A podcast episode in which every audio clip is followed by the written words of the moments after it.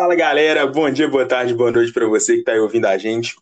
É, meu nome é Elton e esse aqui é mais um episódio do É Política Uai, um podcast de política comandado por dois estudantes de gestão pública da UFMG. E o objetivo aqui é falar um pouquinho de política de um jeito bem simples para você ter o que comentar na mesa do bar no seu fim de semana, tá bom? Trazer um pouco de qualificação política para o debate público mesmo. E eu tô aqui com o Rodolfo, meu parceiro de sempre. Como é que tá aí, Rodolfo? Tô bem, e você? Como é que estão as coisas? Tudo certinho. Bora para a pauta de hoje já? Bora então, de que, que a gente vai falar?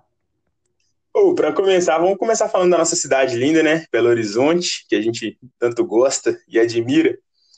E temos boas notícias em Belo Horizonte. É, ou mais, né? Depende do ponto de vista de quem tá, quem tá lendo aí.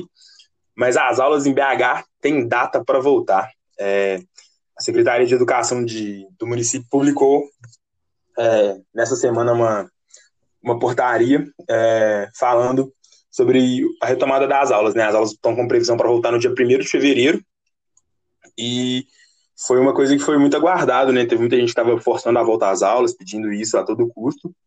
E a prefeitura segurou bastante né, para fazer essa retomada. E agora já tem data prevista, 1 de fevereiro, está chegando, né? Hoje já é dia 28, que a gente está gravando aqui. E o que, que você acha disso aí, Rodolfo? Eu acho que assim, a gente tem que começar a se preparar, né? Mas é, essa previsão não sei se ela vai acabar se cumprindo, né? A gente está vendo aí uma, uma, uma escalada da pandemia de novo, né? Hoje a gente está gravando aqui na quinta-feira à noite, foram quase 1.400 mortes, né, por Covid. Então, eu acho que é um plano, né, da prefeitura que está que tá prevendo aí voltar no dia 1 de fevereiro e, e integralizando a carga horária é, de 2020 e 2021 no ano só, ou seja, vão ser dois anos em um, né? Um, um ano letivo, o aluno vai cumprir dois. E é importante falar que na prefeitura as aulas elas não continuaram da mesma forma que no estado, né? No estado vocês, os alunos tiveram é, aulas que eram transmitidas na rede na rede estatal aqui de comunicação de Minas e também apostilas que eram feitas em casa pelos, pelos pais mas na prefeitura foi diferente, né? Então, realmente é um desafio que, que seja cumprido aí é, essa carga horária dos dois anos em um só. Eu que sou professor, é, eu entendo que vai ser assim muito complicado para que o ensino seja dado de uma maneira satisfatória, né? O ensino público que muitas vezes é, é, é, é bem abaixo do, das, das escolas particulares, principalmente as mais caras. Então, acho que vai, vai ter uma dificuldade imensa da prefeitura mesmo cumprindo o cronograma, de conseguir efetivar aí esses dois anos em um. É, não, e cabe lembrar que as aulas não voltaram presenciais ainda, elas voltaram, mas ainda de maneira remota, e não é para todo mundo. Por hora vai ser só para os estudantes do ensino fundamental e para os estudantes do ensino médio da modalidade EJA. Quem não sabe, é EJA é Educação de Jovens e Adultos, que, que tem aqui em BH, tem também em outros lugares, que é para quem não conseguiu concluir é, os anos formais de educação, né, durante o, o, período certo, conseguir terminar isso depois de, de mais velho, né. Eu acho que, que é um plano que, tipo assim, ele tem que existir mesmo, porque a gente já precisa começar a pensar nisso, porque senão quando a gente quando a gente tiver, de fato, condições de voltar presencialmente, não tiver isso bem planejado, é, a coisa vira uma bagunça e desanda ainda mais, criando um, um vão ainda maior na educação pública na, na cidade, né? É, que nem você comentou, o, o governo do estado teve um, uma política um pouco diferente, né, com, com, as aulas continuando, assim, de, certa forma, apesar de muitas críticas ao, ao, ao, PET, né, que era essa apostila que o, que o estado montou, e as aulas também bem, bem menores, né, em questão de carga horária, mas, enfim, pelo, pelo menos não parou de, de tudo, né, é, em certa medida os alunos conseguiram ter algum tipo de acompanhamento, ainda que bem deficitário. É, é uma situação complicada, assim. Eu acho que é uma coisa que a gente não vai conseguir analisar agora e o impacto vai ser sentido por essas gerações aí ao longo do tempo, né? Mas é, realmente eu não sei dizer qual que foi a melhor alternativa, porque uma pequena quantidade de alunos tinha acesso aos materiais, é, você tinha um custo aí de impressão do, do, dessas apostilas que, que eram imensos, tá? Meu sobrinho, ele foi ele, ele foi aluno do PET, ele está na primeira série, foram mais de 700 folhas, né? Então, assim, não é todo mundo que tem condição e as escolas também é, só imprimiam em último caso. Então, é, muitos alunos foram prejudicados, as aulas também que eram é, pela televisão eram escassas, então assim é muito complicado dizer qual estratégia foi a melhor, a gente vai saber disso. É, na verdade, quem, quem são os alunos e as alunas aí é que vão sentir isso na pele para o resto da vida, né? Então é uma coisa que a gente não vai conseguir mensurar agora. Que isso, hein, Rodolfo? Deu aula de avaliação de política pública agora?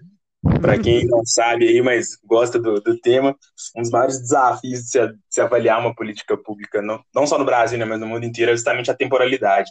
Se a gente avalia muito depressa, muito próximo ao período de implementação, a gente não consegue medir é, exatamente os resultados. A gente avalia muito depois, também não consegue. Então, acertar esse tempo é a grande a grande questão aí, né? Espero que, que o poder público de BH faça isso e avalie é, da maneira correta para a gente poder ter os resultados e se não estiver tendo, né, mudar é, planejamento. Mas agora vamos falar um pouquinho do governo do estado, Rodolfo. O que, que tem aí? O que, que o menino Zema mandou para nós essa semana? Hoje é, a gente trouxe para a pauta aqui é uma, uma questão trágica, né? É meio cômica se não fosse trágica. É, saiu uma reportagem essa semana no jornal Estado de Minas de que o governo perdeu um contrato com uma empresa chinesa para fornecimento de vacina, porque marcou uma reunião às quatro da tarde. Só que é quatro da tarde no horário de Brasília, é três horas da manhã no horário da China. E aí os chineses não gostaram muito e parece que as negociações acabaram não avançando por, por, por esses motivos, por esses e outros motivos, né? Mas esse foi um dos motivos que acabou é, travando as negociações. Que isso, bicho. Cara, queria fazer uma reunião três da manhã com o chinês. Aí não dá, não. Mas aqui, é, comentando isso, né, de maneira bem, bem neutra, digamos assim, é, em primeiro ponto, eu, absolvo um pouco o governador do estado, porque essa questão de política externa, ela não é competência é, diretamente do governador, né, que é, é chefe do Poder Executivo Estadual, mas geralmente quem, quem fica a cargo disso é o Executivo federal. Então, é, é, é, muito passível que o, que o governador não, não soubesse essas questões de, de relações exteriores e, e, de boa, boas práticas de diplomacia internacional. Então, apesar de ser um erro grotesco, né, a gente não pode, não pode é, passar tanto pano assim, digamos, mas nesse primeiro ponto eu acho que, que passa. Mas aí, quando a gente está numa realidade onde o líder do Poder Executivo não faz essa relação com, com os outros países da maneira como deveria ser feita, é, prezando pela boa diplomacia e por relações que sejam sempre bem equilibradas e, e prezando sempre pelo interesse público dos brasileiros, eu acho que aí os, os, os governantes, né, os, os líderes dos, dos, executivos estaduais, eles têm que começar a assumir esse protagonismo e fazer isso com, com qualidade. Eu acho que, que o Zema teria muitos recursos de, de, de consultoria, de orientação para poder não cometer essas gafes mesmo e ter feito, é, ter assumido o protagonismo, né? porque Minas Gerais, historicamente, é um estado no Brasil que, que é protagonista em todas as situações, não só os períodos de crise, mas Minas Gerais é um estado que sempre toma à frente das coisas. E, e que nem no caso foi, foi com São Paulo, onde o governador de São Paulo é, peitou o presidente e, e, trouxe a vacina da China na marra, sendo chinês ou não, sendo comunista, com chip, sem chip, a vacina veio. É, não que Minas Gerais tivesse que fazer o mesmo, mas quem sabe se a gente tivesse tido um pouco mais de, de ímpeto mesmo, é, a gente poderia estar com, com a Fundação Ezequiel Dias aqui em Minas produzindo vacina, sabe? Do mesmo jeito que o Butantan está produzindo, e quem sabe exportando essas vacinas para outros lugares num, num, segundo cenário. Isso poderia ter, ter, ter cultivado muitos frutos bons é, aqui para Minas Gerais e para os mineiros, né? Então isso deixa a gente muito chateado. É interessante que a gente tem uma pandemia é, logo agora. E isso não é nenhuma crítica, mas é um, é um ponto de, de reflexão, né? Durante a, durante a campanha, o governador foi perguntado por um, por um jornalista do que qual, qual, quais eram as medidas dele para a FUNED, para a Fundação Ezequiel Dias, né, que é a nossa que é o nosso instituto aqui de pesquisa farmacêutica, né, desenvolvimento de, de novos de novos materiais aí na área de saúde e o governador não sabia o que, que era a FUNED. Então, assim, é, eu acho que agora ele está bem ligado no que, que é a FUNED. A FUNED é muito importante na análise dos exames né, de coronavírus, por exemplo, e seria um braço que poderia desenvolver a vacina aqui em Minas em parceria com essa empresa chinesa. Né? É importante falar também que a UFMG está é, tá em Belo Horizonte, né? é, um, é um dos maiores polos de, de pesquisa do país, e em parceria com o governo do estado poderia ter, ter ajudado aí. É lógico que não, não é competência do governo do estado trazer uma vacina, fazer essa relação com, com os países, né? De, de fazer essa articulação para trazer a vacina para o Estado, né? Mas talvez se o, se o governador não tivesse tão alinhado com, com, a, com o governo federal, talvez a gente teria mais um polo de vacina no país que poderia estar sendo agora é, aproveitado pelo Ministério da Saúde, como está sendo aproveitada a vacina do Butantan, que apesar de ter sido conquistada de forma quase independente pelo Estado de São Paulo, está é, tá sendo utilizada agora e é o maior quantitativo de vacinas que a gente tem disponível para vacinar a população. Então, assim, é, não é uma crítica direta ao governo, né? Eu entendo que não é competência do Estado, mas talvez se o, se o governador não tivesse tão é, alinhado ao presidente, a gente, a gente teria uma vacina também em Minas Gerais. Não, e, e cabe, cabe ressaltar, né, Rodolfo, que, que a FUNED já é um polo muito grande de, de produção de vacina contra meningite. E, tipo assim, manda isso para o Brasil todo. É, eles têm uma parceria com uma, uma companhia britânica para produzir essa, é, essa vacina. E quando a gente investe em, ciência de verdade, investe em pesquisa, os resultados são, são excelentes, cara. Então é, é, é realmente triste, sabe? Que nem a gente pode até rir um pouco da, da brincadeira para não ficar totalmente deprimido, né?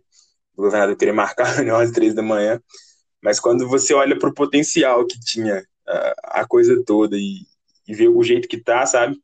Ficar refém de uma, de uma política nacional que está sendo completamente é, feita de um jeito equivocado, levando em conta paranoias ideológicas. Enfim, triste demais, velho. É, eu acho que bons governantes têm que, têm que ter protagonismo, sabe? Eles não podem se esconder. Tem até uma frase que eu gosto muito do, do Dante que fala assim que os lugares mais quentes do inferno estão reservados para aqueles que se mantêm alheios em tempos de crise. E é justamente isso. Não dá para se esconder, sabe? a, a crise está aí, o vírus está aí, está matando as pessoas e tem que ter protagonismo, senão não vai, né? Vamos mudar um pouquinho de assunto, vamos falar um pouquinho desse protagonismo mineiro aí no Brasil, eu acho que é importante a gente falar. É, Segunda-feira, agora, dia 1 vai ser, vai ser a eleição da mesa diretora da Câmara e do Senado, e tudo indica que a gente vai voltar a ter um presidente do Senado mineiro, né, Elton? É, exatamente. Eu, eu acho que, que o Rodrigo Pacheco tá, tá bem encaminhado aí, tá agradando a gregos e troianos, né? Porque para quem escutou a última, o último episódio aí do, do é Political Eye, já ficou sabendo que eleição de mesa diretora depende muito de articulação. E o senador daqui de Minas, ele tá, tá muito bem encaminhado. Ele, pra vocês terem noção, ele tem o apoio do Bolsonaro e tem o apoio do PT. O cara tá praticamente sei lá, tá, tá em alta mesmo. E isso é, é muito, muito importante, porque é, apesar de terem ideologias distintas e envolver muitas outras coisas, esse protagonismo é, de, um, de um político de Minas Gerais é, assumindo um, um, cargo tão importante no, na política brasileira traz para o Estado muitas coisas boas, sabe? É, só para vocês terem ideia da importância do cargo, é, o Rodrigo Pacheco é o, o quarto né, na linha de sucessão da presidência, é, contando o, vice-presidente, é, aliás, o terceiro, né, se não contar o presidente. É, porque depois do Mourão vem o Rodrigo Maia, Rodrigo Maia não, né, o presidente da Câmara, que até então é o Rodrigo Maia, mas que vai trocar também, e depois é o presidente do Senado, que o Rodrigo Pacheco tem tudo para ganhar. É, é, exatamente, Elton. E assim, nós não temos hoje, Minas Gerais não tem hoje nenhum ministro na, na estrutura do governo. Isso é importante. O, o, ministro que a gente tinha era o Marcelo Álvaro Antônio, que saiu depois de um, de um desentendimento lá com um dos membros do governo, né? Com um dos ministros militares. Então, É, Minas Gerais há muito tempo per vem perdendo protagonismo na República e é muito importante que, que, que, isso seja retomado de uma forma ou de outra, né? Não importa se, se, se a gente concorda ou não, né? É importante que Minas tenha mais protagonismo no, no, cenário nacional. E é importante, eu acho, um, um fator importante falar. Em 2016, o Rodrigo Pacheco nunca tinha concorrido a nenhum cargo, salvo engano. Ele foi candidato a prefeito de Belo Horizonte, não foi nem para o segundo turno. Em 2018, ele fez uma articulação, foi eleito senador e agora está aí prestes, num primeiro mandato de senador, a ser presidente do Senado. Então, é, é um político que, que ainda vai gerar alguns frutos, né? Podem ser bons ou podem ser ruins, aí depende de, da perspectiva, né? Mas é um político muito promissor aí no cenário nacional, né? É, vamos falar agora um pouquinho, Elton. Acho que falar da presidência da Câmara, a gente focou muito na semana passada na presidência da Câmara. Ainda está um pouco em aberto, mas o Arthur Lira parece que vai ganhar, então é, parece que o Bolsonaro vai ter um protagonismo aí na Câmara e no Senado, então é, a gente está caminhando aí para um fortalecimento gigantesco do Executivo, mas acho importante a gente falar, já que a gente focou muito na Câmara, no, no podcast passado, a gente falar é, da crise do leite condensado aí que agitou as redes sociais essa semana. Foi mesmo. É, Para quem não acompanhou, né, é, na internet saiu uma, uma reportagem da, da Metrópole falando sobre os gastos do, do governo federal com supermercado, né, comida e bebida no ano de 2020. E os números impressionavam bastante, e não só os números, mas também o, o conteúdo do, das compras do governo. É, entre, entre a lista de compras aí aparecia leite condensado, mais de 15 milhões de reais em leite condensados no ano de 2020. É, aparecia sagu, que é um, um doce, descobri isso, pode ser salgado também. Fui ver um monte de gente no, no meu direct falar sobre, sobre sagu. É, enfim, a maioria não gostava, falava que era ruim. Mas enfim, o governo comprou sagu, mais de 2 milhões de reais. É, goma de mascar, chiclete, é, e mais uns outros itens bem questionáveis, assim. É, e aí, isso rendeu uma polêmica muito grande, porque é, a oposição já saiu batendo, né? Porque realmente é, são números muito expressivos de, de produtos que a gente pode julgar como supérfluos. E, na minha opinião, né, o que mais impressionou, pelo menos, não foi nem os valores e os produtos, até pelo, pelo comparativo com outros governos. Mas o que impressionou foi é, o contexto, sabe? Esses valores e esses produtos no meio da maior pandemia da história. Isso me deixou bem, bem indignado, assim. E fala aí, Rodolfo, o que, que você achou do, da festinha de leite condensado? É, antes, antes de começar a falar nisso, eu quero só me corrigir. O Rodrigo Pacheco, na verdade, ele foi deputado, ele já era, ele era deputado federal, né? Ele foi eleito em 2014, por isso que eu falei salvo engano, e realmente eu estava enganado. Ele foi deputado federal um mandato, né? Mas nada, nada muda de que no primeiro mandato de senador ele já está aí ganhando um protagonismo enorme aí no, no Senado. Aqui a é, gente erra, assim, mas corrige os erros. Bom demais isso aí, Rodolfo. Exatamente, exatamente. E assim, em relação a essa crise do leite condensado aí, é, algumas coisas são justificáveis e outras coisas não, né? É, por mais que outros governos, em alguma medida, compravam os mesmos itens, né? E pode ser que alguns compravam até mais, um governo que foi eleito prometendo acabar com os privilégios, né, batendo forte nessa, nessa, nessa parte, não pode se envolver nesse tipo de polêmica. Né? Então, assim, é, é um ponto de, de atenção, porque se o governo foi eleito falando que ia acabar com, com, com a corrupção e com, mamata. com as mordomias, exatamente. Por exemplo, foi comprar 2 milhões de reais de vinho no governo federal. Será que isso realmente era necessário? Né? Então, assim, se um governo sobe falando que vai acabar com as mordomias, ele realmente tem que acabar. Ele não pode se perpetuar falando que, ah, olha para trás aí, você vai ver que os outros consumiam ainda mais. Isso não pode acontecer. É, ou ele muda o posicionamento, ou ele assume o erro e promete corrigir. Parece que não é o caso. Mas é um ponto para a gente olhar, isso ainda vai, vai aparecer muito aí no noticiário e, e a gente vai seguir acompanhando. Boa. É, resumindo o que o Rodolfo falou, é esse argumento de e o PT não cola mais.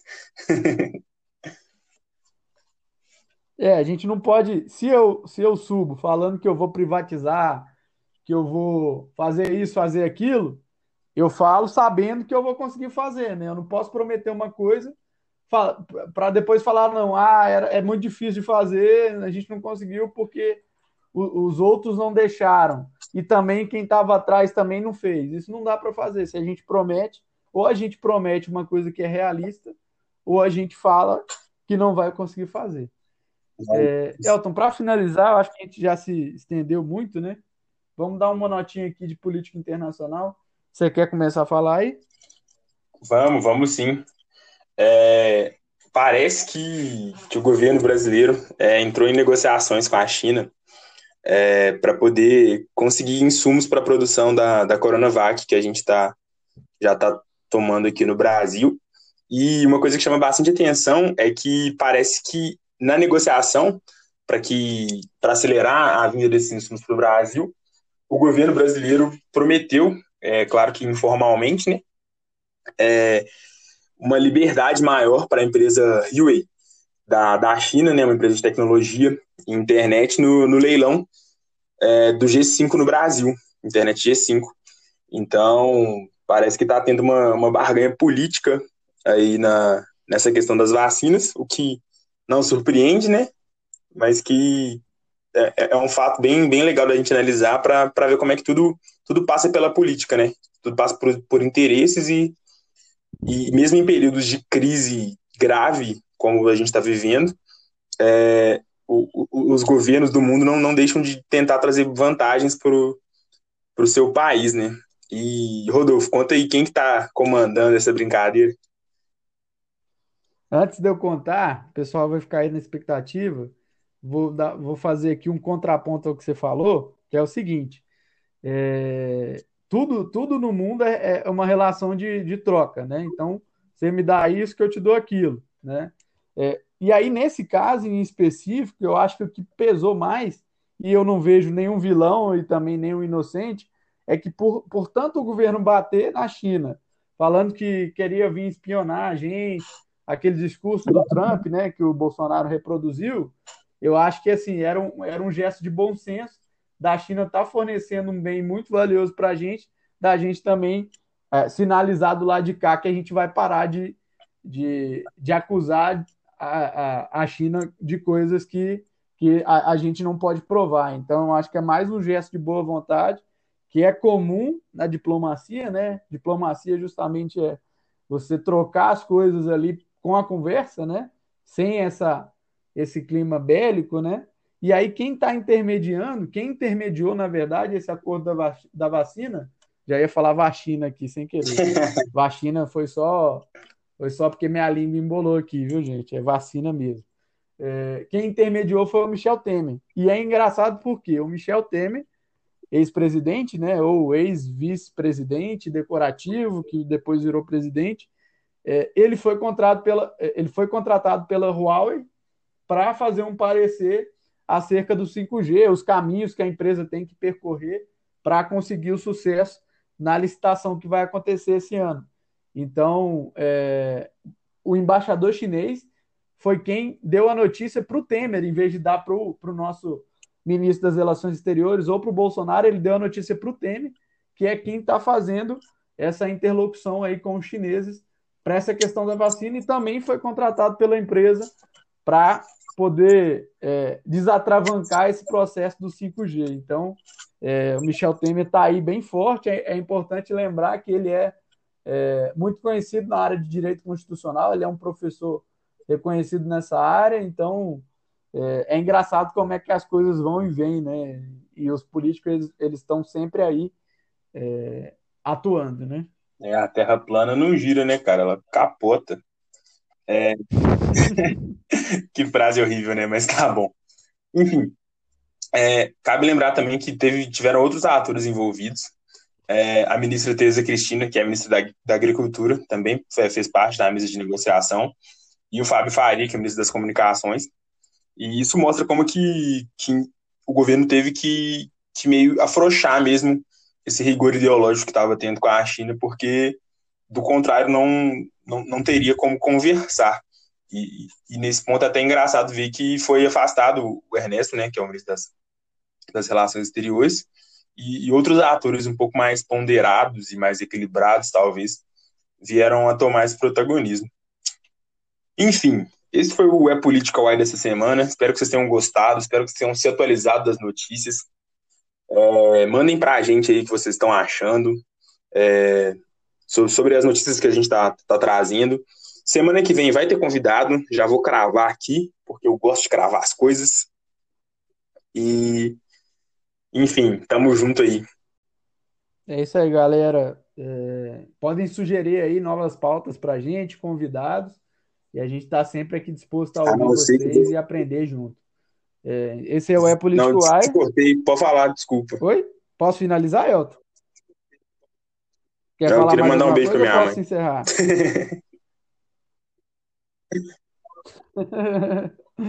então tá. É, então é isso, galera. Esse é o É Político Ai, podcast aí para você ficar um pouquinho mais informado aí para o final de semana. Bom dia, boa tarde, boa noite. Tamo junto.